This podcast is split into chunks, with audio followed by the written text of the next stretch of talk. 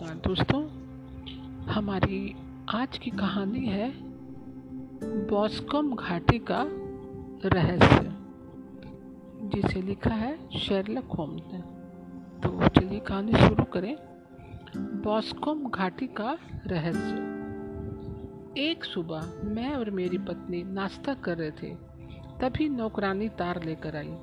यह Charlotte Holmes का था, और इसमें लिखा था क्या तुम्हारे पास कुछ दिन का समय है? बॉस्कुम की घाटी के रहस्य के संबंध में पश्चिम इंग्लैंड से तार कर रहा हूँ। तुम मेरे साथ आओगे तो मुझे अच्छा लगेगा। यहाँ का मौसम और दृश्य बड़े सुंदर है। सवा ग्यारह बजे तक पेंडिंगटन छोड़ देना। क्या कहते हो प्रिय? मेरी पत्नी मेरी ओर देखते हुए बोली, तुम जाओगे। मुझे समझ नहीं आ रहा कि क्या कहूँ। इस समय मेरे पास बहुत काम है। अरे, एस्ट्रूथर तुम्हारा काम संभाल लेगा कुछ दिनों दिनों में तुम पीले भी पड़ गए हो। मैं सोचती हूँ कि स्थान परिवर्तन तुम्हारे लिए लाभदायक होगा। और तुम्हें तो सदैव ही शर्लॉक होम्स के मामलों में रुचि रही है। किंतु अब जाना है तो मुझे शीघ्र तैयारी ले लेनी चाहिए, क्योंकि मेरे पास मात्र आधा घंटा है। अफ़गानिस्तान में मेरे शिविर में जीवन ने इतना प्रभाव छोड़ा था कि मैं यात्रा के लिए तुरंत तैयारी कर सकता था। मेरी आवश्यकताएँ थोड़ी और साधारण थी और जितना समय मेरे पास था, उसमें कम समय में ही खड़खड़िया में बैठ गया और पेंगटन स्टेशन की ओर जा रहा था। शर्लोक होम्स प्लेटफार्म पर चहलकदमी कर रहा था और अपने यात्रा के समय पहने गए घूसर लंबे लबादे में वह लंबा लग रहा था। उसके सिर पर टोपी भी लगी हुई थी। वास्तव में आकर तुमने बड़ा अच्छा किया, वॉटसन। वह बोला, मुझे इससे बड़ा फ़र्क पड़ता है कि मेरे साथ ऐसा कोई है जिस पर मैं पूर्णतः निर्भर कर सकता हूँ। स्थानीय सहायता या तो सदैव व्यर्थ होती है या फिर पूर्वाग्रह से ग्रसित। तुम कोने की दो सीटें घेरो, तब तक मैं टिकट लेकर आता हूँ। बोगी में हम अकेले थे। मात्र शेरलॉक होम द्वारा लाए ढेरों अखबारों की हमारे अतिरिक्त वहाँ थी। वह पढ़ रहा था और बीच बीच में कुछ उद्धृत कर रहा था और कभी कभी वह मना करने लगता। ऐसा रीडिंग पहुँचने तक चलता। फिर एकाएक उसके सारे अखबारों का गोला बनाया और उन्हें पटरी पर फेंक दिया। मामले के संबंध में तुमने कुछ सुना है? उसने पूछा। एक शब्द भी नहीं। कुछ दिनों से मैंने अखबार नहीं देखा। लंदन के समाचार पत्रों में विस्तार से नहीं छपा है। मैं विशेष बात जानने के लिए ही समाचार पत्रों का ताज़ा संस्करण देख रहा था। जैसे मैंने जाना, उससे ऐसा प्रतीत होता है कि यह उन साधारण मामलों में से है जो अत्यंत कठिन होते हैं। यह बात कुछ विरोधाभास लगती है, किंतु यह पूर्ण सत्य है। अद्वितीय तो बिल्कुल संकेत है। अपराध जितना साधारण और विशिष्टता रहित होता है, उसे सुलझा पाना उतना ही कठिन होता है।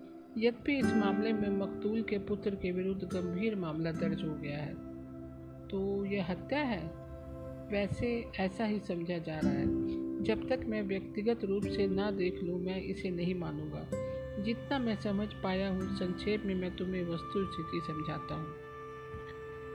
बोस्कम घाटी हर हरफ्रोड शायर में एक कस्बा है, और रोज से अधिक दूर नहीं है। उस क्षेत्र के सर्वाधिक भूमि किसी श्री जॉन टर्नर की है, जिसने ऑस्ट्रेलिया में धनार्जन किया और कुछ वर्ष पूर्व अपने पुराने गाँव लौट आया उसका एक खेत जो हैदरले में है, श्री चार्ल्स में कार्थी को किराए पर दिया हुआ था। वह भी पूर्व ऑस्ट्रेलिया वासी है। चूँकि दोनों आदमी ऑस्ट्रेलिया में परिचित थे, अतः यह स्वाभाविक था कि यहाँ रहने वाले आने पर वे यथासंभव समीप रहते। टर्नर धनवान आदमी था। अतः मेकार्थी उसका किराएदार हो गया। किंतु जैसा कि प्रतीत होता है कि वह बराबरी से ही उसके साथ रहता था।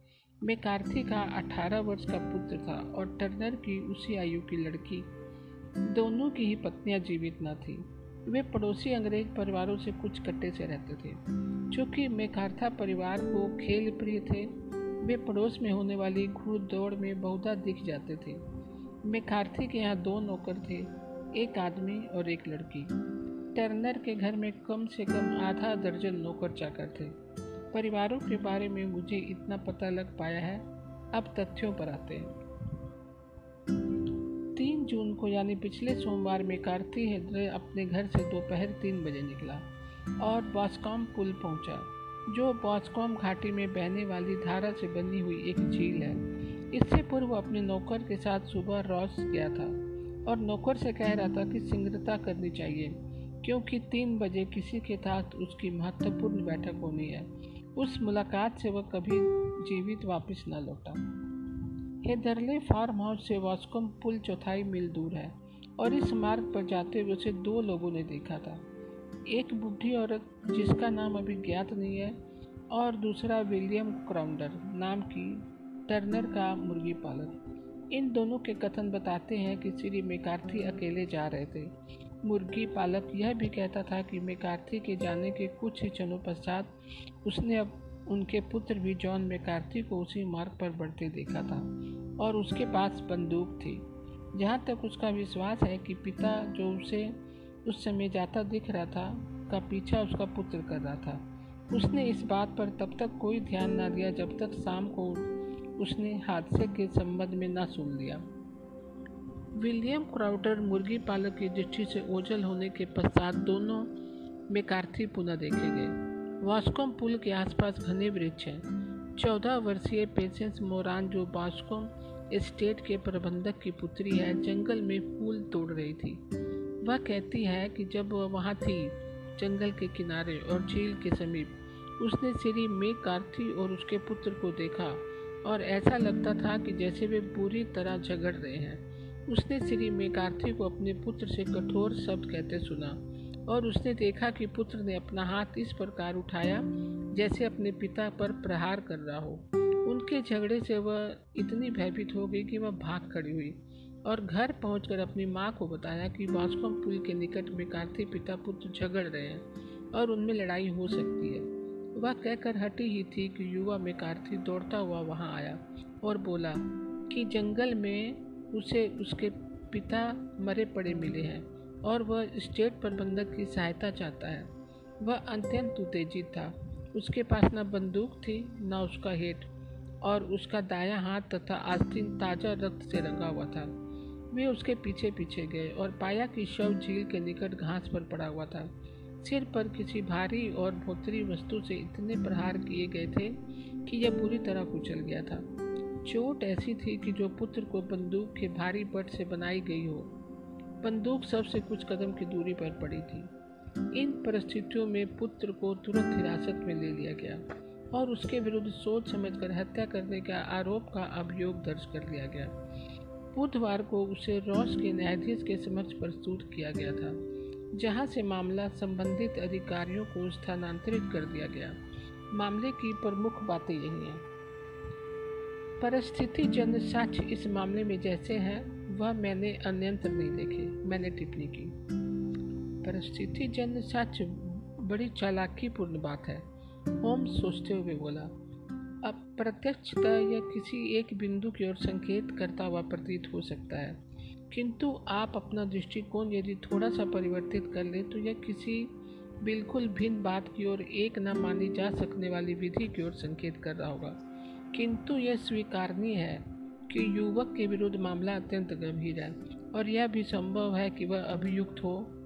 पड़ोस में बहुत से लोग हैं और उनमें से किराएदार की पुत्री कुमारी टर्नर उसे निर्दोष मानती है और लेस्टेज को वह इस संबंध में विश्वास दिला रही है। लेस्टेज तुम्हें याद ही होगा, जो स्कॉटलैंड वाले मामले में था। लेस्टेज थोड़ा उलझन में है, और मामला उसने मुझे सौंप दिया है, और इसलिए दो अधेड़ सज्जन 50 मील प्रति घंटा की रफ्तार से पश्चिम दिशा से उड़े जा रहे हैं। मुझे भय है कि मामले को हल करने का तुम्हें थोड़ा ही श्रेय मिल पाएगा, क्योंकि तथ्य इतने स्पष्ट है, मैं बोला। स्पष्ट तथ्य से अधिक भ्रामक कुछ नहीं होता, उसने हँसते हुए उत्तर दिया। इसके अलावा हमारे हाथ ऐसा अवसर लग सकता है कि कोई भी ऐसा स्पष्ट तथ्य मिल जाए जिस पर किसी भी प्रकार की निश्चय का ध्यान ना गया हो। तुम मुझे इतने ढंग से जानते हो कि ये नहीं सोच सकते कि जब मैं कह रहा हूँ कि मैं उसके सिद्धांत को किसी भी प्रकार प्रमाणित कर दूँगा अथवा उसकी धज्जियाँ उड़ा दूँगा तो मैं सेखी नहीं मार रहा। और वह भी उस साधन से मैं ऐसा करूँगा जिसे वह प्रयोग में लाने में असमर्थ है। यहाँ तक कि वह इसे समझता तक नहीं। पहले उदाहरण स्वरूप मैं स्पष्ट रूप से देख रहा हूँ कि तुम्हारे शयन कक्ष में दाई और खिड़की है। और फिर मेरा प्रश्न है कि क्या श्री लेस्टर का ध्यान कभी इतनी प्रत्यक्ष बात पर गया है? लेकिन कैसे? मेरे प्यारे साथी, मैं तुम्हें भली भांति जानता हूँ। मैं तुम्हारे चरित्र की फौजी स्वच्छता को जानता हूँ। तुम प्रत्येक सुबह हजामत बनाते हो और आजकल इस मौसम में तुम धूप के सामने हजामत बनाते हो। चूँकि चेहरे की बाई और हजामत ठीक से नहीं बनी हुई है, यह प्रत्यक्ष है कि चेहरे के इस हिस्से पर कम प्रकाश पड़ा है। तुम्हारे जैसी आदतों वाले आदमी के संबंध में मैं सोच भी नहीं सकता कि समान प्रकाश में वह अपने चेहरे पर किए गए कार्य के इस परिणाम से संतुष्ट हो जाएगा। मैंने यह बात निरीक्षण और परिणामों के एक तुच्छ उदाहरण के तौर पर कही है। यह मेरी कार्य दिशा है और बिल्कुल संभव है कि हमारे सामने जो जाँच है, यह उसमें सहायक सिद्ध होगी। एक, दो बिंदु और जाँच में सामने आए थे, जो विचारणीय हैं। वे कौन से हैं? ऐसा है, उसे सिंह गिरफ़्तार नहीं कर लिया गया था। वरन हैदरले फार्म पर लौटने के पश्चात ये हुआ। और जब इंस्पेक्टर ने उसे कहा कि उसे बंदी बनाया जा रहा है तो इस पर उसकी टिप्पणी थी कि यह सुनकर वह आश्चर्यचकित नहीं था और निर्णायक गण के मस्तिष्कों से संदेह के बादल उसकी इस प्रकार की स्वीकृति को सुनकर छट गए। तो उसने स्वीकार कर लिया। मैंने कहा, नहीं, क्योंकि बाद में वह अपनी निर्दोषता की दुहाई दे रहा था।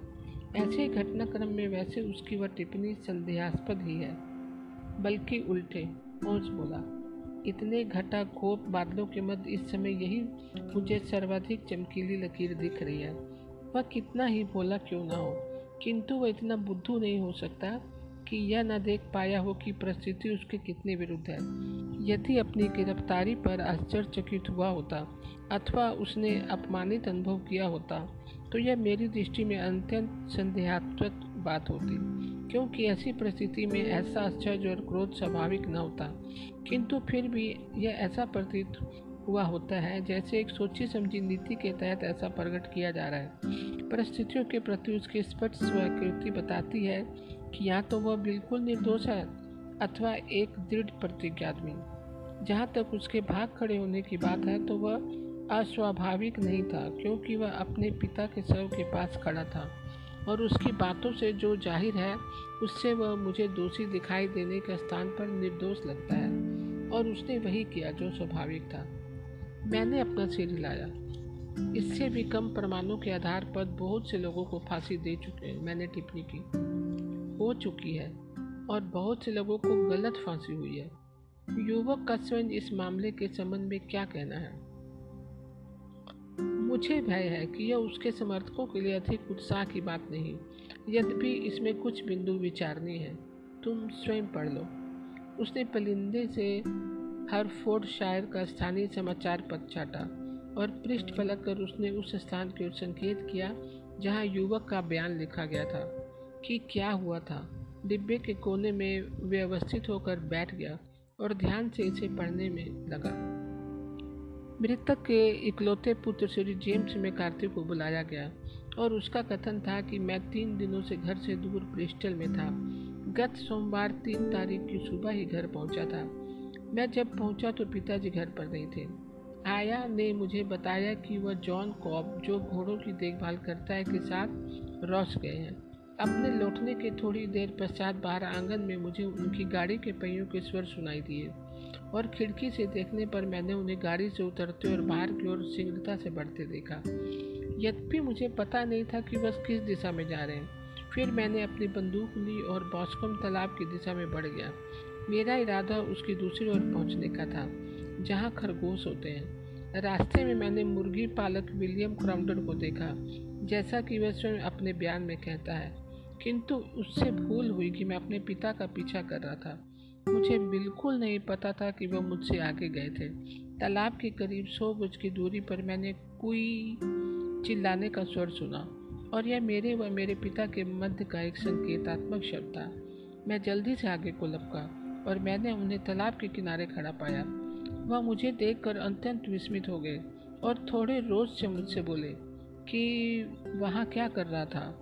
बातचीत प्रारंभ हुई जो ज़ोर ज़ोर से बोलने में बदल गई और लगभग आक्रमण पर ही जा पहुँची, क्योंकि मेरे पिता का स्वभाव बड़ा हिंसक था। यह देख कर कि वह अपना नियंत्रण खो जाते हैं, मैंने उन्हें छोड़ाया और हैदरले फार्म की ओर लौटा। मैं अभी डेढ़ सौ गजी बड़ा होऊँगा कि मुझे अपने पीछे एक भयंकर चीख सुनाई दी और मैं वापस उसी दिशा में दौड़ पड़ा। मैंने देखा कि मेरे पिता ज़मीन पर गिरे पड़े हुए हैं, उनका सिर बुरी तरह घायल था। मैंने अपनी बंदूक छोड़ दी और उन्हें अपनी बाहों में ले लिया और उसी क्षण उन्होंने दम तोड़ दिया। मैं कुछ क्षण तक उनके सामने बैठा रहा और इसके पश्चात मैं श्री टर्नर के लॉज प्रबंधक के घर की ओर सहायता मांगने चल दिया, क्योंकि यह सबसे निकट था। जब मैं लौटा था तो मैंने अपने पिता के निकट किसी को नहीं देखा और मुझे उनकी चोटी के संबंध में कुछ नहीं पता। अपने स्वभाव के कारण वह अधिक लोकप्रिय नहीं थे। किंतु जहाँ तक मैं जानता हूँ, प्रत्यक्ष उनका कोई शत्रु नहीं था। मामले के संबंध में इससे अधिक कुछ नहीं जानता। जाँच अधिकारी, मरने से पूर्व तुम्हारे पिता ने तुमसे कुछ कहा था? गवाह, वह कुछ बड़बड़ाए थे, किंतु मैं ठीक से नहीं समझ पाया। संभवतः उन्होंने अरेट कहा था। जाँच अधिकारी, तुमने इसका क्या तात्पर्य निकाला? गवाह इसका कोई अर्थ मैं नहीं पकड़ पाया। मुझे लगा कि उन्हें मति भ्रम हो गया था। जाँच अधिकारी, तुम्हारा और तुम्हारे पिता का झगड़ा किस बात पर हुआ था? गवाह, मैं इस, इसका उत्तर देना नहीं पसंद करूँगा। जाँच अधिकारी, इसके लिए तुम पर दबाव डाला जा सकता है। गवाह, बताना मेरे लिए संभव है। मैं आपको विश्वास दिलाता हूँ कि इसका उस दुखद घटना से कोई संबंध नहीं है। जाँच अधिकारी इसका निर्णय अदालत को करना है। मुझे कहने की आवश्यकता नहीं कि जवाब देने से इनकार करना अग्रिम कार्रवाई में तुम्हारे लिए पूर्वाग्रह उत्पन्न कर सकता है।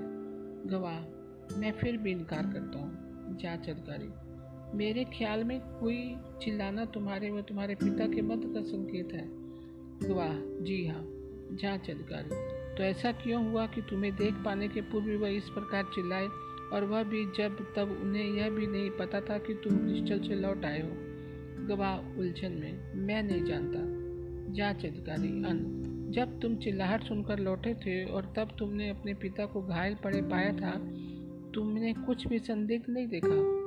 गवाह, निश्चित तौर पर नहीं। जाँच अधिकारी तुम्हारा क्या मतलब है? गवाह मैं इतना उद्वेलित और उत्तेजित था कि मुझे अपने पिता के विरुद्ध कुछ नहीं सुझ रहा था। फिर भी मुझे धुंधला सा याद है कि जैसे ही भूमि की ओर झपटा था, मैंने अपनी बाई ओर कुछ पड़ा देखा था। मुझे याद पड़ता है कि यह घूसर रंग का था। संभवतः कोई कोट अथवा लबादा। पिता को देखने के बाद जब मैं उठा, तब वह वहाँ नहीं था। तुम्हारा तात्पर्य है कि तुम सहायता मांगने के लिए दौड़े थे, उसके पूर्व वह गायब हो चुका था। हाँ वह गायब हो चुका था। तुम यह नहीं बता सकते कि यह क्या था। नहीं, मुझे बस ऐसा ऐसा लगा था कि वहाँ कुछ था। यह सबसे कितनी दूरी पर था? कोई बारह गज और जंगल की सीमा से कितनी दूर था? इतनी ही। यानी यदि इसे हटाया गया था तो तुम इस दूरी के अंदर थे। हाँ किंतु मेरी इसकी और पीठ थी। गवाह की जाँच के दौरान यह परिणाम सामने आए हैं। अच्छा मैंने अखबार के स्तंभ पर दृष्टि डालते हुए कहा, मैं देख रहा हूँ कि जाँच के दौरान अधिकारी का रवैया युवा मेघार्थी के प्रति बड़ा कठोर था। उसका विशेष ध्यान इस बात पर था कि उसे बिना देखे उसके पिता के संकात्मक स्वर से पुकारा और इस पर भी वह इस विषय में कुछ नहीं बता रहा है। उसकी अपने पिता से क्या बात हुई थी? और ना ही वह अपने पिता द्वारा मृत्यु के समय कहे गए शब्दों को बता पा रहा है। जैसा कि वह कहता है कि यह सब पुत्र के विरुद्ध बड़े तगड़े प्रमाण हैं। होम्स धीरे से ऐसा, और सीट पर अधलेटा सा हो गया। तुम्हें और जाँच अधिकारों दोनों को ही कोई कठिनाई है? वह बोला, कि युवक के पक्ष में तुम इतना मज़बूत बात नहीं देख पा रहे हो। तुम उसे बढ़िया कल्पना शक्ति वाला भी ठहरा रहे हो, और यह भी कि वह चालाक नहीं हो सकता। तब वह चालाक नहीं है कि निर्णायक गण की सहानुभूति प्राप्त करने के लिए वह झगड़े का कोई कारण नहीं खोज पा रहा है। और उस स्थिति में वह बड़ा चालाक है कि वह अपने पिता की मृत्यु के समय के वचनों और गायब हो जाने वाले कपड़ों की बात कर रहा है। नहीं, श्रीमान, इस मामले में मेरा दृष्टिकोण यह कहेगा कि युवक जो कहता है वह सच है और हम देखेंगे कि यह परिकल्पना हमें कहाँ ले जाती है। और घटना स्थल पर पहुँचने तक मैं अब जब इस संबंध में कुछ नहीं कहूँगा। स्वीडन में हम खाना खाएँगे और मैं देख रहा हूँ कि हम 20 मिनट में वहाँ पहुँच जाएँगे। लगभग चार बज गए थे। जब हम अंततः सुंदर स्टायर घाटी और सेवर्नर होते हुए सुंदर कस्बे रास पहुँचे, एक आदमी प्लेटफार्म पर हमारी प्रतीक्षा कर रहा था। वह भूरा कोट और चमड़े के लंबे जूते पहने हुए था और मैंने उसे स्कॉटलैंड यार्ड के लिस्टेड के रूप में पहचाना। उसके साथ हम हियर फोर्ट आर्म्स पहुँचे, जहाँ पहले से ही हमारे लिए कमरा आरक्षित था। जब हम चाय पी रहे थे, जब लेस्टेड बोला मैंने गाड़ी मंगा ली है। मैं तुम्हारे ऊर्जावान स्वभाव को जानता हूँ और मुझे मालूम है कि घटना स्थल देखे बिना तुम्हें चैन नहीं पड़ेगा। तुमने ठीक ही कहा, होम्स बोला। वैसे भी यह वायु दाब का प्रश्न है। लेस्टन चौक पड़ा। मैं कुछ समझा नहीं, वह बोला। पारा क्या कह रहा है? मैं सोचता हूँ कि उनतीस होगा। ना तो हवा चल रही है और ना ही आकाश में बादल है।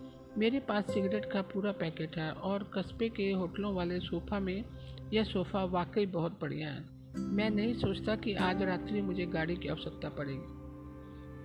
लिस्टेड हंस पड़ा। निस्संदेह समाज चार पत्रों के माध्यम से तुमने निष्कर्ष निकाल दिया है, वह बोला। मामला अत्यंत साधारण है और जितना इसके भीतर जाओ, यह उतना ही सरल हो जाता है। फिर भी एक महिला से मना नहीं किया जा सकता। उसने तुम्हारे विषय में सुन रखा है। और वह तुम्हारी राय जानना चाहती है। हालाँकि मैं उसे बार बार कह रहा था कि तुम ऐसा कुछ नहीं कर पाओगे जो मैं नहीं सुन, नहीं कर चुका हूँ। लो, द्वार पर उसकी गाड़ी आ पहुँची है। वह कहकर ही चुका था कि इतने में एक सुंदर स्त्री अंदर प्रवेश किया। जैसा आज तक मैंने अपने जीवन में कभी नहीं देखी थी। उसकी नीली आँखें चमक रही थी। उसके अधर खुले हुए थे और उसके गालों पर सुर्खी थी। ओह, शेरलॉक होम वह बारी बारी हमारी ओर देखती हुई चिल्लाई, और अंततः एक स्त्री की तीव्र अंतर्दृष्टि के साथ उसने मेरे साथी की बात थाम ली। आपके आने से मुझे बहुत प्रसन्नता हुई है। मैं यही आपको बताने आई हूँ। मैं जानती हूँ कि जेम्स ने यह नहीं किया है। मैं जानती हूँ और चाहती हूँ कि आप इसे जानकर अपना कार्य आरंभ करें। इस संबंध में कोई संदेह न रहे। हम दोनों बचपन से एक दूसरे को जानते हैं और उसकी कमियों का मुझसे अधिक कोई नहीं जानता है। और इतने कोमल हृदय का कि वह एक मक्खी भी नहीं मार सकता। जो भी उसे जानते हैं, उनके लिए उस पर लगाया गया आरोप बिल्कुल बेहुदा है। मुझे आशा है सूसरी टर्नर कि उसे बचा लेंगे शेरलॉक होम्स बोला। आप मुझ पर विश्वास रखिए। आप गवाह के संबंध में पढ़ चुके हैं। इससे आपके कोई निष्कर्ष निकाला? क्या आप इससे कोई कमी पकड़ पा रहे हैं? क्या आप स्वयं नहीं सोचते कि वह निर्दोष है। इसकी पूर्ण संभावना है, यही मैं कहती हूँ। वह रेस्टोरेंट की ओर देखकर चिल्लाई और अपना सिर पीछे को झटक कर बोली, सुना आपने? उन्होंने मुझे आशा बंधा दी। लेडिस्टन ने अपने कंधे झकझोरे। मुझे भय है कि मेरे साथी ने निष्कर्ष कुछ अधिक की चिंता से निकाल दिया है, वह बोला। किंतु वह ठीक कह रहे हैं। आह, मैं जानता हूँ कि वह ठीक कह रहे हैं। जेम्स ने ऐसा नहीं किया। और पिता से उसके झगड़े के संबंध में मुझे विश्वास है कि वह जाँच अधिकारी को इसलिए नहीं बता रहा क्योंकि वह मुझसे संबंधित है। किस तरह? होम्स ने पूछा। अब कुछ भी छुपाने का समय नहीं है। जेम्स और उसके पिता ने मुझे लेकर मत विभिन्नता थी। वे मेकार्थिक को चिंता थी कि हम विवाह कर लेंगे। जेम्स और मैं एक दूसरे को भाई बहनों जैसा प्यार करते थे। किंतु वह युवा है और अभी जीवन में उसने कुछ नहीं देखा है और वह भी अभी विवाह नहीं करना चाहता। अतः उनमें झगड़े हुआ करते थे। मुझे विश्वास है कि इस बार भी यही बात हुई होगी। और आपके पिता? होम्स ने पूछा। क्या वह इस विवाह के पक्ष में थे? नहीं, वह भी इसके विरोध में थे। सिरे में मेघार्थी के अतिरिक्त कोई इसके पक्ष में ना था। होम्स ने जैसे ही अपनी तीव्र प्रश्न सूचक दृष्टि उसकी ओर फेंकी, उसने जुआ चेहरे पर लालिमा उभर आई जानकारी के लिए धन्यवाद, वह बोला। यदि मैं कल आऊँ तो तुम्हारे पिता से मिल सकता हूँ। मुझे भय है कि डॉक्टर इसकी अनुमति नहीं देंगे। डॉक्टर? हाँ आपको नहीं पता, बेचारे पिताजी का स्वास्थ्य वर्षों से बिगड़ा हुआ है। किंतु इससे तो यह बिल्कुल टूट जाते उन्होंने बिस्तर पकड़ लिया। और डॉक्टर विलोस कहते हैं कि उनका तांत्रिक तंत्र क्षतिग्रस्त हो गया है। श्री मैकार्थी ही एकमात्र ऐसे व्यक्ति हैं जो पिताजी को विक्टोरिया के पुराने दिनों से जानते हैं। वाह, विक्टोरिया? यह महत्वपूर्ण नाम है। हाँ विक्टोरिया की खाने? बिल्कुल सोने की खाने। जहाँ से मैं समझता हूँ कि टर्नर ने धनोपार्जन किया है। जी, निश्चित रूप से। धन्यवाद कुमारी टर्नर। आप मेरी सहायक सिद्ध। हुई अब कोई खबर हो तो आप मुझे बताएँगे। निस्संदेह आप जैसे से मिलकर जेल जाएँगे। आह, श्री होम्स, यदि आप जाएँ तो ये उसे ज़रूर बता दें कि मैं जानती हूँ कि वह निर्दोष है।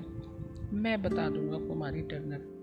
अब मुझे घर जाना चाहिए, क्योंकि पिताजी बहुत बीमार हैं और वह मुझे याद कर रहे होंगे। अलविदा, और ईश्वर आपको आपके कार्य में सफलता प्रदान करे। वह जितनी सिंगरता से कमरे में आई थी, उतनी तीव्रता से कमरे से बाहर निकल गई। और हमने सड़क से दूर जाते हुए उसकी गाड़ी के पहियों की गड़गड़ाहट के स्वर सुने। मुझे शर्म आती है, होम्स।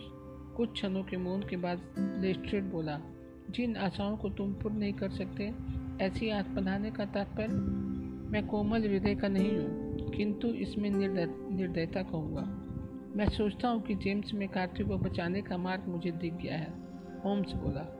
जेल में उसे मिलने का आदेश पत्र है तुम्हारे पास? हाँ किंतु मात्र तुम्हारे और मेरे लिए। तो मैं बाहर जाने के संबंध में पुनर्विचार करूँगा। क्या हमारे पास अभी समय है कि हम एयरपोर्ट की ट्रेन पकड़ सकते हैं और आज रात्रि उससे मिल सकें? बहुत समय है। तो चलो वाटसन मुझे भय है कि ये तुम्हें बड़ा लंबा समय लगेगा, किंतु मैं कुछ ही घंटों में आ जाऊँगा। मैं उनके साथ स्टेशन पहुँचा और फिर छोटे कस्बे की सड़कों पर भटकता रहा। अंत में मैं होटल पहुँचा और वहाँ सोफा पर लेट कर पिल्ले जिल्द वाले उपन्यास में रुचि लेने का प्रयास करने लगा।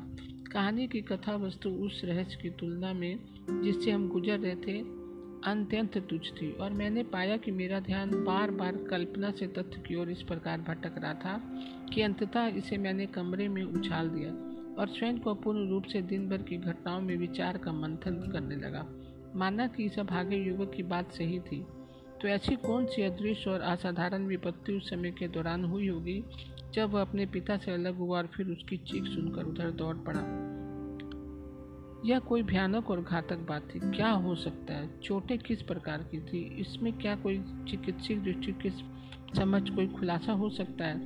मैंने घंटी बजाई और कस्बे से प्रकाशित साप्ताहिक समाचार पत्र मंगाया, जिसमें मामले का ब्यौरा था। चीड़ फार करने वाले चिकित्सक के हवाले से लिखा गया था कि बाई और की पेराइटल हड्डी का पिछला हिस्सा और ऑक्सीपिटल हड्डी की बाई और बाईं ओर का आधा भाग किसी खुरदरे हथियार के भयंकर प्रहार से टूट गया था। मैंने अपने सिर के उस हिस्से को स्पर्श किया। स्पष्टता ऐसा प्रहार पीछे से ही हुआ हो सकता है। किसी सीमा तक यह बात अभियुक्त के पक्ष में थी, क्योंकि जब उसे झगड़ते हुए देखा गया था, वह अपने पिता के सामने था। फिर भी यह कोई अकाट्य बात ना थी, क्योंकि क्योंकि प्रहार से पूर्व वृद्ध ने अपनी पीठ फेर ली हुई होगी।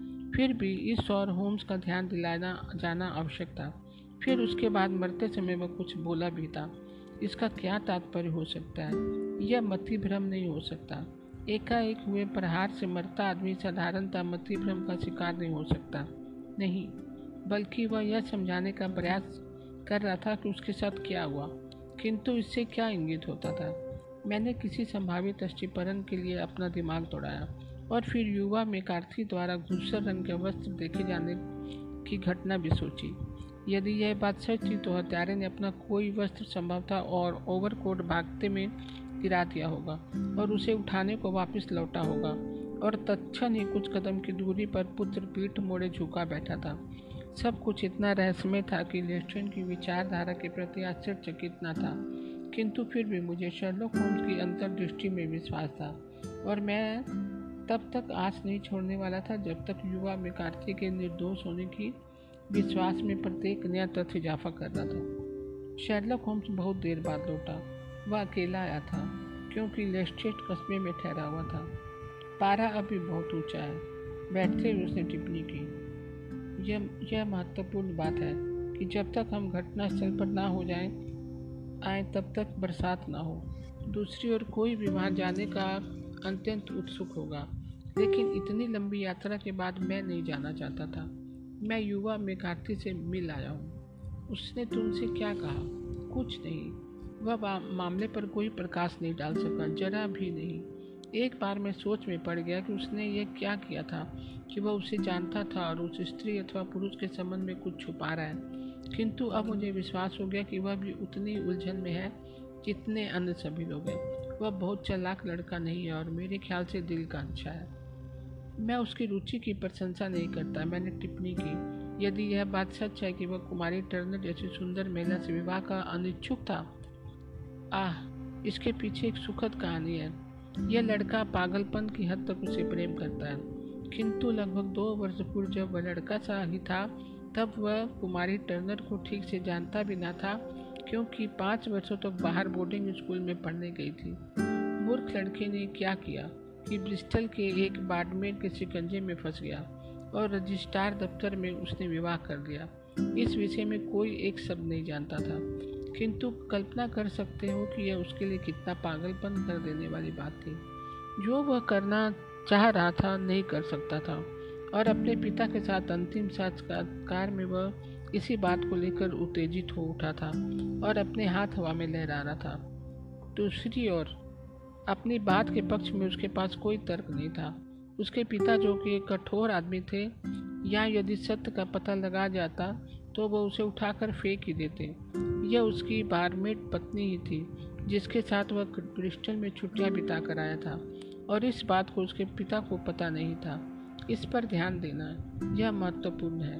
बहरहाल बुरे से ही अच्छा निकल कर आया है। क्योंकि समाचार पत्रों में यह पता लगने पर कि भारी संकट में है और उसे फांसी हो सकती है।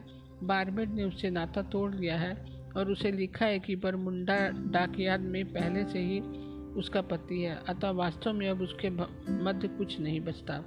मैं सोचता हूँ कि युवा मेकार्थे में इतना सहन करने के बाद यह खबर उसे राहत पहुँचाएगी यदि वह निर्दोष है तो यह किसने किया है?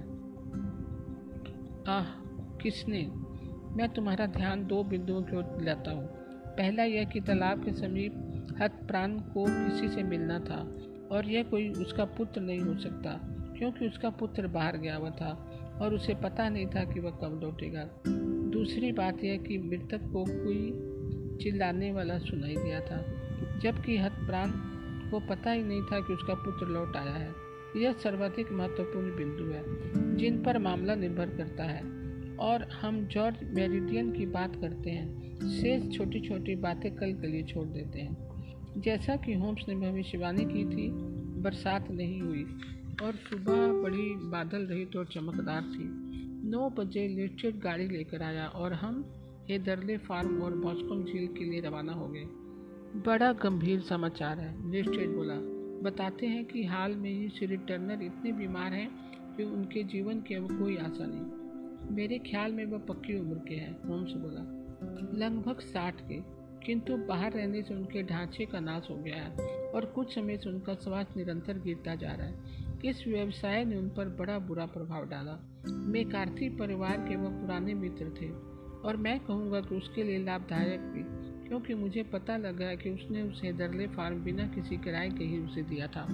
वास्तव में, यह तो बड़ी रोचक बात है, होम्स बोला। अरे हाँ और सैकड़ों ढंग से उसने उसकी सहायता की है। प्रत्येक व्यक्ति उसके प्रति उसकी दयालुता के विषय में यह चर्चा करता है। वाकई, यह तुम्हें अनोखा नहीं लगता कि एक मेकार्थी जिस पर स्वयं के पास धन अधिक नहीं है, जो टर्नर के एहसानों के तल दबा है? टर्नर की पुत्री से अपने पुत्र का विवाह कराने पर ज़ोर दे रहा है। पुत्री जो संपत्ति के अधिकारी है और यह भी विचित्र बात लगती है कि जब हम जानते हैं कि टर्नर इस प्रस्ताव के विरोध में था, पुत्री ने हमें ऐसा ही बताया। क्या इससे तुम्हें कुछ समझ में नहीं आता? हम अनुमान और निष्कर्षों तक पहुँच चुके हैं। लेस्टेट मेरी ओर देखकर पलक चपकाते हुए बोला, होम्स, मुझे सिद्धांतों और कल्पनाओं के पीछे भागकर तथ्यों को एकत्रित करने में कठिनाई अनुभव होती है। तुम ठीक कहते हो। होम्स आनंदित होता हुआ बोला कि तथ्यों को संबंधित करने में तुम्हें कठिनाई है। फिर भी एक तथ्य मेरी पकड़ में ऐसा आया है जिसे पकड़ने में तुम्हें कठिनाई हुई है। नेस्टर ने थोड़ा गर्म होते हुए उत्तर दिया। और वह क्या है? यह कि बुज़ुर्ग मेकार्थी की मृत्यु छोटे मेकार्थी के कारण हुई और यही बाकी सभी सिद्धांत कोरी बकवास है। अच्छा होम सस्ते में बोला, किंतु मैं गलती नहीं कर रहा हूँ तो बाई और यह हैदरले फॉर्म है। हाँ यही है। यहाँ एक लंबी चौड़ी दो मंजिला इमारत थी। उसकी घूसर दीवार पर पीली काई के धब्बे थे। खींचे हुए पदों और धुआँ रहित चिमनियाँ उसे ऐसा प्रदर्शित कर रहे थे जैसे भय का भार अब भी इसे दबाए हुए था। हमने द्वार खुलवाया। नौकरानी ने होम्स की प्रार्थना पर हमें वह जूते दिखाए जो मृत्यु के समय उसका मालिक पहने हुए था। पुत्र के जूते भी देखे गए। यद्यपि वह वा वाले नहीं थे जो उसने उस समय पहने हुए थे। सात आठ कोनों में उन्हें ढंग से नापने के पश्चात होम्स ने आँगन में आने की इच्छा व्यक्त की और वह आधे तीर्थ के मार्ग पर चलते हुए बॉस्कम झील पहुँचे। शर्लॉक होम्स को कोई सूंग लग गई थी और वह बिल्कुल परिवर्तित दिखाई पड़ रहा था। उसे बेकर स्ट्रीट के तार्किक और शांत चित्तक के रूप में जानने वाले भी उसे ना पहचान पाते। उसका चेहरा लाल पड़ गया था। उसकी भवें दो मोटी काली लकीरों जैसी हो गई थी, जबकि उसके नीचे से उसकी आँखें इस्पात की भांति चमक रही थी। उसका चेहरा नीचे की ओर था और कंधे झुके हुए थे। उसने होठ भींचे हुए थे और उसकी लंबी गर्दन की नसें तनी हुई थी। उसने नथुने ऐसे फटक रहे थे जैसे कोई शिकारी जानवर अपने शिकार की ताक में हो। और उसका मस्तिष्क उसके सामने के लक्ष्य पर ऐसा एकाग्र था कि कुछ कहा जाता उसे कुछ सुनाई दे रहा है। या अधिकाधिक उत्तर में वह तीव्र और अधीर गुर्राहट से छोड़ देता। वह चुपचाप और सिंगता से चारागाह में अपना रास्ता बनाता जा रहा था और इस प्रकार जंगल में से होता हुआ वह बास्कोम झील तक पहुँच गया। भूमि नव व दलदली थी, जैसा कि समूचा कस्बा ही था, और भूमि पर तमाम पद चिन्ह बने हुए थे। मार्ग में भी दोनों किनारे पर घास उगी थी। कभी होम्स जल्दी से आगे बढ़ जाता, कभी बिल्कुल स्थिर हो जाता और एक बार एक चारा गाँव के भीतर तक घुस गया। लिस्टेट और मैं उसके पीछे चल रहे थे। लिस्टेट जासूस उदासीन था, जबकि मैं अपने मित्र की उस रुचि के साथ देख रहा था, जो इस विश्वास से जागृत होती है कि उसने प्रत्येक कार्य को एक निश्चित निष्कर्ष तक पहुँचा दिया है। वॉलकॉम झील पचास गज में फैली हुई थी। और हेदरले फार्म और धनिक श्री टर्नर की निजी पार्क की सीमा रेखाओं के मध्य स्थित था। झील के हेदरले की ओर वाले हिस्से में जंगल ज़्यादा घना था और वहाँ वृक्षों के मध्य बीस कदम की दूरी तक घास थी। झील के सरकंडे और झाड़ झखाड़ घेरे हुए थे। निश्चित ने ठीक हमें वह स्थान दिखाया जहाँ सौ पड़ा था और वास्तव में भूमि इतनी नम थी कि हथ प्राण के गिरने से बने निशान को मैं देख पा रहा था। होम्स के लिए, जैसा कि मैं उसके उत्सुक चेहरे और तीक्ष्ण आँखों से देख सकता था, दबी हुई घास के निरीक्षण से अन्य बातें जानने योग्य थी। वह गंध सूंघते कुत्ते की भांति दौड़ रहा था, और फिर वह मेरे साथी की ओर मुड़ा। तुम झील पर क्यों गए थे? उसने पूछा। मैं जाल डाल रहा था। मैंने सोचा था कि वहाँ कोई हथियार अथवा संकेत हो सकता है, किंतु भगवान के लिए तुम्हें कैसा लगा? ओह मेरे पास समय नहीं है, अंदर की ओर मुड़े। तुम्हारे बाएँ जूते के निशान सब जगह हैं और झखाड़ में जाकर एक अदृश्य हो गए हैं। आह, यह कितना सरल होता। यदि उनमें भैंसों के झुंड के समान यहाँ आने और जगह को कुचलने से पूर्व ही यह आ गया होता। यह लॉज प्रबंधक के साथ आए दल के निशान है और सौ के चारों और वे सात, आठ बार बटराते रहे हैं। किंतु यहाँ एक ही पाँव के तीन अलग बदचिन्ह हैं। उसमें अतिशी शीशा निकला हुआ है। ठीक से देखने के लिए पेट के बल लेट गया। वह लगातार बोलता जा रहा था, किंतु हमसे नहीं, स्वयं से। यह युवा में कार्तिक के पद चिन्ह थे। दो बार वह चला था और एक बार सिंगता से दौड़ा था। अतः एड़ी देखना कठिन हो गया था, किंतु तल्ले गहरे धसे परिलक्षित थे। इससे उसकी कहानी सिद्ध होती है कि जब उसने अपने पिता को ज़मीन पर पड़ा देखा तो वह दौड़ पड़ा और यह पिता के पद चिन्ह जब वह चल कदमी कर रहा था तो यह क्या है फिर? यह बंदूक के बट का सिरा है। जब पुत्र खड़ा सुन रहा था, और यह हाँ हाँ यहाँ हमें क्या मिला है? पैर की उंगलियों के बल चलने के निशान। उंगलियों के बल? चौड़े किंतु असाधारण जूते। यह आ रहे हैं और जा रहे हैं, और पुनः आ रहे हैं। अवश्य लंबाई, लबादे के लिए। अब वह कहाँ जा रहे हैं? वह ऊपर नीचे दौड़ता रहा। कभी पद चिन्ह खो जाते, कभी मिल जाते। जब तक हम जंगल की सीमा पर एक विशाल वृक्ष के नीचे आ गए होम्स ने आगे तक के मार्ग को निरीक्षण किया और एक बार पुनः पेट के बल लेट कर परीक्षण किया और संतोष की किलकारी ली। काफ़ी देर तक वह वहाँ रहा और पत्तियों तथा सूखी टहनियों को उलट पलट करता रहा और धूल जैसी वस्तु को लिफाफे में एकत्रित करता रहा। वह अपने शीशे से न केवल भूमि और पतु, अपनी ऊंचाई तक के पेड़ों की छाल की भी जाँच कर रहा था। घास में एक पत्थर पड़ा था। उसने उसकी भी जाँच की और उसे रख लिया और फिर वह जंगल में से जाने वाले मार्ग पर बढ़ गया और एक ऊँची सड़क पर निकला जहाँ कोई पद चिन्ह न था। यह मामला बड़ा रोचक था। वह अपनी पुरानी शैली में आते हुए कहा, मेरे ख्याल में दाई और यह स्लेटी मकान लॉज है। मैं अंदर जाऊँगा और मोरान से बात करके आऊँगा और संभवतः एक पर्चा लिखूँगा। इतना करने के बाद हम भोजन के लिए चल सकते हैं। आप लोग गाड़ी तक चले। मैं अभी आता हूँ। दस मिनट बाद जब अपनी गाड़ी में रॉस जा रहे थे, होम्स के पास अभी भी वह पत्थर था जो उसके जंगल से उठाया था। इसमें तुम्हारी रुचि हो सकती है, लिस्टेन। पत्थर को हाथ में लिए वह बोला, हत्या इससे हुई थी? मुझे तो कोई निशान नहीं दिख रहा, है ही नहीं। तब तुम्हें कैसे पता? इसने नीचे घास उगी हुई थी, यह कुछ ही दिनों से वहाँ पड़ा था। कोई स्थान ऐसा नहीं दिख रहा था जहाँ से इसे उठाया गया हो। चोटें इसी के द्वारा की गई, प्रतीत होती थी, और किसी हथियार का कोई चिन्ह नहीं था। और हत्यारा एक लंबा आदमी बाएँ हाथ से काम करता है, दाएँ हाथ से लंगड़ा कर चलता है, मोटे तले की शिकारी जूते और घूसर दबादा पहनता है, भारतीय सिगार पीता है, सिगार होल्डर का प्रयोग करता है, और अपनी जेब में एक खुदरा चाकू रखता है। और भी बातें हैं, कितने इतने से हमारी सहायता हो जाएगी। लेस्टेड हंसा। मुझे भय है कि मुझे अभी भी संदेह है। वह बोला, सिद्धांत ठीक है, किंतु हमें कठोर मस्तिष्क वाले अंग्रेज़ी निर्णायक मंडल से टक्कर लेनी है। कोई बात नहीं होप ने शांतिपूर्वक उत्तर दिया। तुम अपने ढंग से कार्य करो, मैं अपने ढंग से करूँगा। आज दोपहर में व्यस्त रहूँगा और संभवतः शाम की ट्रेन से लंदन लौट जाऊँगा। जब मामला अधूरा छोड़ दोगे? नहीं, पूरा, लेकिन रहस्य? वह खुल चुका है। तो अपराधी कौन है? वही सज्जन जिसका मैंने वर्णन किया। किंतु वह है कौन? निश्चित ही यह पता करना कठिन न होगा। यह इतना भीड़ भाड़ वाला इलाका नहीं है। लेस्टिन ने अपने कंधे झकझोरे मैं एक व्यवहारिक आदमी हूँ। वह बोला, और वास्तव में मैं किसी बाएँ हाथ और लंगड़ी टांग वाले सज्जन को कस्बे में खोजता नहीं रह सकता। मैं स्कॉटलैंड यार्ड का विदूषक बन जाऊँगा। ठीक है होम शांत ढंग से बोला। मैंने तुम्हें अवसर दिया है। मैं जाने से पूर्व तुम्हें चिट्ठी लिखूँगा। लेस्टेट को उसके कमरे में छोड़कर हम अपने होटल की ओर रवाना हो गए, जहाँ हमने पाया कि मेज पर खाना तैयार था। होम्स चुप था और विचार मंग था। उसके चेहरे पर पीड़ा युक्त भाव थे, जैसे कोई उलझन में होता है। देखो, वटसन, मेज साफ़ होने के पश्चात वह बोला, इस कुर्सी पर बैठो और थोड़ी देर मेरी बात सुनो। मुझे नहीं पता कि मैं क्या करूँ और मुझे तुम्हारी सलाह की आवश्यकता है। शिकार जला लो और मुझे कहने दो।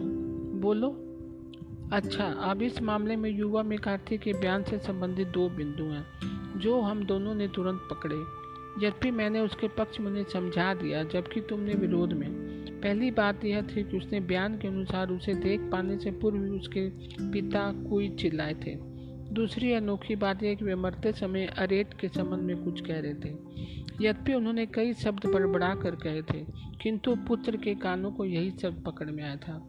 अब इन दो बिंदुओं से के सहारे हमारी खोज की शुरुआत होनी चाहिए, और हम यह मानकर चलेंगे कि लड़का जो कह रहा है वह सच है। फिर इस कुई का क्या तात्पर्य है? वैसे स्पष्टता यह पुत्र के लिए नहीं था। पिता तो यह समझ रहा था कि पुत्र ब्रिस्टल में था, और यह संजोग ही था कि वह पहुँच गया। कोई उस व्यक्ति का ध्यान आकर्षण करने के लिए था, जिससे उसकी मुलाकात होनी निर्धारित हुई थी। ज़ाहिर हुई, कोई ऑस्ट्रेलियन के प्रयुक्त किया जाने वाला शब्द है, और इसका प्रयोग आपसी बातचीत में ऑस्ट्रेलिया वासी करते हैं। इस बात की तगड़ी संभावना है कि मेकार्थी, जिसने बॉस्कॉम झील पर मिलने वाला वह व्यक्ति भी ऑस्ट्रेलिया से संबंधित व्यक्ति था। फिर अरेट की क्या बात थी? शर्लक होम्स ने अपनी जेब से तय किया हुआ कागज़ निकाला और उसे मेज पर फैला दिया। यह विक्टोरिया की बस्ती का नक्शा है, वह बोला। गत रात्रि इसके लिए मैंने बिस्टल तार किया था। उससे नक्शे पर अपना हाथ धर लिया। तुम क्या समझे? उसने कहा। अरेट मैंने पढ़ा और अब उसने अपना हाथ हटाया। बेला रेट बिल्कुल। यही उस आदमी ने कहा था और उसके अंतिम दो अक्षर ही उसका पुत्र पकड़ पाया। वह अपने हत्यारे का नाम लेने का प्रयास कर रहा था, फला बेलारेट से। बड़ी अद्भुत बात है, मैंने विस्मित प्रकट किया। यह स्पष्ट है, और अब देखो मेरे परिक्षेत्र का बड़ा संकेत बना दिया है। घूसर लबादा पुत्र के बयान को सही मानकर चले तो तीसरा बिंदु निश्चित है। अब हम दृढ़ विश्वास कर सकते हैं कि बेलोरेट का कोई ऑस्ट्रेलिया है, जिसके पास घूसर रंग का लबादा है। वाकई। और जो कस्बे में अपरिचित नहीं था, क्योंकि झील तक या तो फार्म से अथवा स्टेट से पहुँचा जा सकता था और यहाँ अजनबी नहीं घूम फिर सकते। बिल्कुल।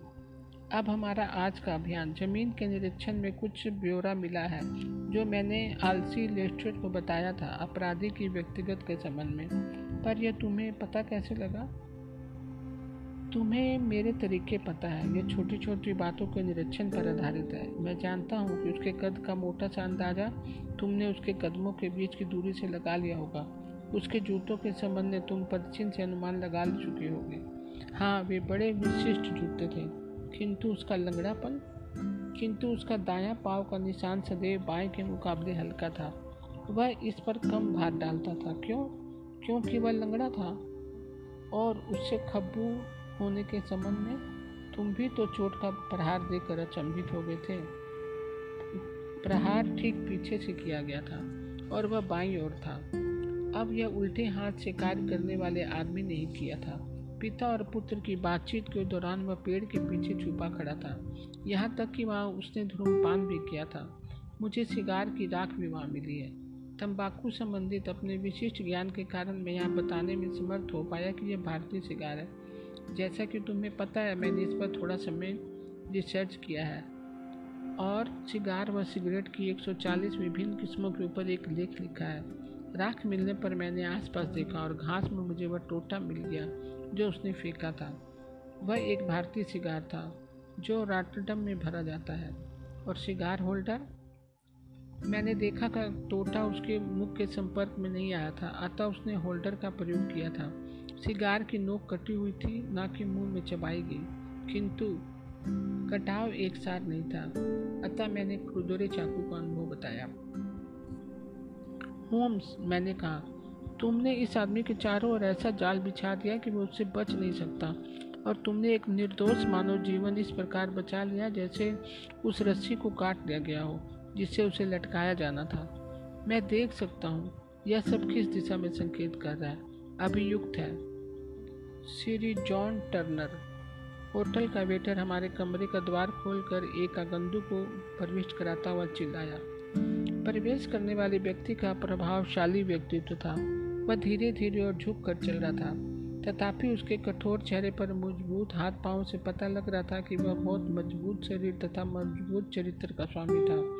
उसकी उलझी हुई दाढ़ी सफ़ेद बाल और धनी व झुकी हुई भवें उसके व्यक्तित्व को गौरवपूर्ण बना रही थी। किंतु उसका चेहरा सफ़ेद पड़ा हुआ था और उसके होठ और नथुनों में कोने नील पड़े हुए थे। मेरे सामने यह स्पष्ट था कि वह किसी घातक और पुरानी बीमारी के चपेट में था। कृपया सोफे पर बैठ जाएँ, होम्स नर्म स्वर में बोला। आपको मेरा पत्र मिला था। हाँ लॉज प्रबंधक देकर आया था इसे। तुमने कहा कि हंगामे से बचने के लिए तुम मुझसे यहाँ आके मिलो। मैंने सोचा कि यदि मैं हॉल में आता तो लोग बातें बनाते। तुम मुझसे मिलना क्यों चाहते हो? उसने मेरे साथी की ओर तकी हुई दृष्टि से देखा। मैंने जैसे अपना प्रश्न का उत्तर उससे पहले ही मिल चुका था। हाँ शब्दों के स्थान पर दृष्टि का उत्तर देते हुए होम्स बोला, मैं मेकार्थी के संबंध में सब कुछ जानता हूँ। बूढ़े आदमी ने अपने हाथों से अपना चेहरा छुपा लिया। हे भगवान, सहायता करो। वह चिल्लाया, मैं उस लड़के को नुकसान नहीं पहुँचने दूँगा। मैं आपको वचन देता हूँ कि यदि इस एसाइजेज में यह विरोध में जाता है तो मैं सब कुछ बता देता। आप ऐसा कहने पर मुझे प्रसन्नता हुई। होम्स ने गंभीर स्वर में कहा, मैं अभी भी सब बता देता, यदि मेरी प्रिय पुत्री इससे संबंध में ना होती, उसका दिल टूट जाएगा। यदि उसे पता लगेगा कि मैं गिरफ़्तार हो गया हूँ तो उसका दिल टूट जाएगा। ऐसा नहीं होगा, होम्स बोला। क्या? मैं आधिकारिक पुलिस वाला नहीं हूँ। मैं समझता हूँ कि आपकी पुत्री मुझे यहाँ यहाँ चाहती थी और मैं उससे इताद कार्य कर रहा हूँ। फिर भी युवा में कार्तिक को बाहर निकालना पड़ेगा। मैं मरने को बैठा हूँ, बूढ़ा टर्नल बोला। मुझे सालों से मधुमेह है। मेरा चिकित्सक कहता है कि मैं एक माह भी जीवित नहीं रह पाऊँगा। फिर भी जेल में मरने के स्थान पर मैं अपनी छत के नीचे प्रयाण ताकना ज़्यादा पसंद करूँगा। होम्स उठा और हाथ में पेन लिए हुए मेज पर बैठ गया। उसके सामने कागजों का एक पुलिंदा पड़ा था। हमें सच बताइए, वह बोला। मैं तथ्यों को लिखूँगा, आप उस पर हस्ताक्षर करेंगे और वाटसन गवाह बनेगा। फिर युवा में कार्तिक को बचाने के लिए अंतिम क्षणों में मैं आपकी स्वीकृति युग प्रस्तुत करूँगा। मैं आपको वचन देता हूँ कि जब तक अति आवश्यक नहीं हो जाता, तब तक मैं इसका प्रयोग नहीं करूँगा। एक ही बात है, वृद्ध बोला। प्रश्न तो यह है कि एसाइजेंस पहुँचने तक मैं जीवित ही नहीं रहूँगा। अतः मेरे लिए यह मामूली बात है, किंतु मैं चाहता हूँ कि एलिस को इस सदमे से बचा सकूँ। और अब मैं आपके सामने स्पष्टीकरण कर देता हूँ। यद्यपि इसके क्रियान्वयन में लंबा समय लगा, किंतु बताने में मैं अधिक समय नहीं लूँगा। आप इस मृतक मेकार्थी को नहीं जानते। वह शैतान का अवतार था। ईश्वर पर जैसे व्यक्तियों के शिकंजे से दूर रखे। गत बीस वर्षों से मैं उसके शिकंजे में था और उसने मेरा जीवन बर्बाद कर दिया था। पहले मैं आपको यह बताऊँगा कि कैसे उसके अधीन हो गया। यह खदान में सन साठ में प्रारंभिक वर्षों की बात है। उस समय मैं जवान लड़का था। लापरवाह गर्म खून वाला, किसी भी काम को हाथों अपना लेता। मुझे बुरी संगत में मैं पड़ गया, शराब पीने लगा और लुटेरा बन गया। हम छः लोग थे और हम घुमंतु थे और अपने स्थान बदलते रहते थे। खदान को जाने वाली बोगियों को हम रोक लिया करते थे और बेलारेट के ब्लैक जेम के नाम से मुझे जाना जाता था और बस्ती में हमारा गिरोह आज भी बेलारेट गिरोह के नाम से याद किया जाता है। एक दिन सोने से लदा काफिला बेलोरेट के मेलबोर्न पहुँचा। हम उस काफिले की प्रतीक्षा में थे और हमने इस पर हमला बोल दिया था। इसमें छः आदमी थे और हम भी छः थे। अतः जब हम आमने सामने में भिड़न थी, किंतु हमने उनकी चार काठी कोठियाँ खाली कर दी और हमारे तीन लड़के मारे गए। मैंने अपनी पिस्तौल वैगन चार के सिर से सटा दी, जो यही मैं काटती था। मैं दिल से चाहता हूँ कि मुझे तभी उसे मार डालना चाहिए था, किंतु मैंने उसे छोड़ दिया था, यद्यपि उसकी छोटी छोटी दुष्ट आँखें मेरे चेहरे पर टिकी थी। जैसे मेरे नए नक्श याद रख लेने का प्रयास कर रहा हो? हम सोना लेकर चले गए और रईस आदमी बन गए और बिना किसी संदेह के इंग्लैंड आ गए। यहाँ मैं अपने साथियों से अलग हो गया और मैंने एक शांत व सम्मानित जीवन जीने का निर्णय कर लिया। मैंने यह स्टेट खरीद लिया। मैंने विवाह भी कर लिया। यद्यपि मेरी पत्नी अपनी युवा अवस्था में ही मर गई, पर मेरे लिए एक प्यारी छोटी सी एलिस बेटी छोड़ गई। जब वह छोटी थी तो उसके नन्हे हाथों ही मुझे सही मार्ग पर चलने को प्रेरित करते थे। एक शब्द भी मैं कहे तो मेरा नया अध्याय आरंभ कर दिया। मैं अपने अतीत से जितना दूर जा सकता था, उतना प्रयास किया। सब बढ़िया चल रहा था। कार्ती ने मुझे अपने शिकंजे में जकड़ लिया। मैं किसी निवेश के लिए कस्बे में गया था और वहाँ रीजेंट स्ट्रीट में से उससे मिला। उसके शरीर पर ना कोट था और न उसके पाँव में जूते। कैसे हो, जेक? वह मेरी बाह थामता हुआ बोला, हम तुम्हारे परिवार में ही ठीक रहेंगे, हम दो हैं, मैं और मेरा पुत्र, और तुम हमें रख सकते हो। यदि तुम नहीं रखते तो इंग्लैंड कायदे कानून पर चलने वाला एक बढ़िया देश है, और एक पुकार पर कोई पुलिस वाला यहाँ सदैव उपस्थित रहेगा। खैर, वे कस्बे के पश्चिम में आ गए। उन्हें हटाने का कोई मतलब ना था, और तब से वे मेरी सबसे बढ़िया भूमि पर मुफ़्त में काम कर रहे थे। मैं बेचैन था। अशांत था। मैं भूल नहीं पाता था कि मैं जिधर भी मुड़ता, वहीं उसका चलाक और मखोल उड़ाता चेहरा मेरे समीप होता। एलिस बड़ी हुई तो दशा और खराब हो गई, क्योंकि वह तुरंत समझ गया कि पुलिस से अधिक मुझसे एलिस को भय था। वह कहीं मेरे अतीत के संबंध में ना जान जाए। वह भी चाहता था कि वह उसे मिला और मैंने बिना किसी प्रश्न के उसे सब कुछ दिया। भूमि, मकान, पैसा किंतु अंततः उसने एक चीज़ मांगी, जो मैं उसे नहीं दे सकता था। उसने एलिस को मांगा। आपने देखा ही होगा कि उसका पुत्र बड़ा हो गया और मेरी पुत्री भी। और चूँकि मेरा स्वास्थ्य खराब रहता तो उसे यह बड़ा ही पसंद आया कि उसके पुत्र को सारी संपत्ति पर कब्जा कर लेना चाहिए। किंतु यहाँ मैं कठोर पड़ गया। मैं उसके गंदे खून को अपने साथ नहीं मिला सकता था। ऐसा नहीं है कि मुझे लड़का नापसंद हो। लेकिन उसमें उसका रक्त था और उसका पर्याप्त था। मैं दृढ़ बना रहा। मैं खाते ने मुझे धमकी दी। मैंने उसे कहा कि वह जो चाहे मेरा बिगाड़ सकता है। हमें इस संबंध में बात करने के लिए झील पर मिलना था। जब मैं पहुँचा तो वह अपने पुत्र के साथ बातें कर रहा था। अतः मैंने एक सिगार जला लिया और उसके अकेला होने तक पेड़ के पीछे प्रतीक्षा करता रहा। जैसे जैसे मैं उसकी बात सुनता जा रहा था, मेरे भीतर की सारी करवाहट बाहर आने लगी। वह अपने पुत्र से आग्रह कर, कह रहा था कि मेरे पुत्र से विवाह कर दे। वह बिना उसके संबंध में विचार किए भी वह क्या सोचती? इस प्रकार कहे जा रहा था जैसे वह सड़क पर से उठाई गई हो। मैं यह सोचकर पागल हो उठा कि मुझे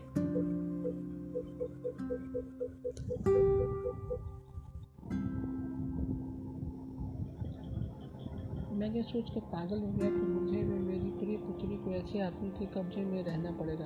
क्या मैं ये बंधन नहीं तोड़ सकता? वे वैसे ही मैं मरने वाला था। मेरा अतीत और मेरी पुत्री दोनों को बचाया जा सकता था, यदि मैं उसकी गंदी ज़ुबान को बंद कर देता। मैंने ऐसा ही किया। श्री होम्स? मैंने पुनः ऐसा किया। मैंने उसे प्रहारों से नीचे गिरा दिया। उसकी चित्कार सुनकर उसका पुत्र वापस लौट आया। किंतु मैं पेड़ों की आड़ में हो गया था। यद्यपि मैं वाद्य था कि भागने से मेरा लबादा गिर गया था, उसे मैं उठा कर लाऊं। श्रीमान, जो भी हुआ उसकी यह सच्ची कहानी है। खैर, आपका न्याय मुझे नहीं करना है। वृद्ध ने अपने बयान पर हस्ताक्षर किए तो हम बोला मैं प्रार्थना करता हूँ कि मुझे कुछ भी ना खोलना पड़े। आप क्या करेंगे? आपका स्वास्थ्य देखते हुए कुछ नहीं। आपको स्वयं ये पता है कि सिंह इस अदालत के बजाय आप एक उच्चतर न्यायालय में जवाब दे रहे होंगे। मैं आपका बयान रखी हूँ। और यदि मैकार्थी को दंड मिला, तब मैं इसे सामने लाने को बाध्य होऊँगा। यदि नहीं तो इस पर कोई भी विचार नहीं किया जाएगा। आप चाहे जीवित हो अथवा या मर चुके हो, आपका भेद हमारे साथ सुरक्षित रहेगा। अलविदा। फिर आदमी शांत स्वर में बोला, जब मैं तुम्हारे लिए आए तो तुम्हारी मृत्यु से यह भी उतनी ही शांत होगी, जो तुमने मेरे लिए बना दी है। अपने विशाल ढांचे के साथ हिलते और लड़काते हुए धीरे से कमरे से बाहर निकल गया। ईश्वर हमारी सहायता करे। एक लंबे मूल के पश्चात होम्स बोला, बेचारे असहाय प्राणियों के साथ भाग्य ऐसे खेल क्यों खेलता है? मैंने आज तक ऐसा मामला नहीं सुना। जब मैं कहता हूँ, ईश्वर की कृपा की खातिर शेरलॉक होम्स है। जेम्स मेकार्थी को होम्स द्वारा प्रस्तुत की गई तमाम आपत्तियों के बिना पर न्यायालय में निर्दोष साबित कर दिया और उसे मुक्त कर दिया गया। हमारे साक्षात्कार के पश्चात बुढ़ा टर्नर सात माह तक जीवित रहा। किंतु अब वह मर चुका है और पूरी संभावना है कि पुत्र तथा पुत्री अब प्रसन्नतापूर्वक साथ साथ रह सकेंगे। उनके अतीत पर छाए काले बादलों को अनभिज्ञता के साथ।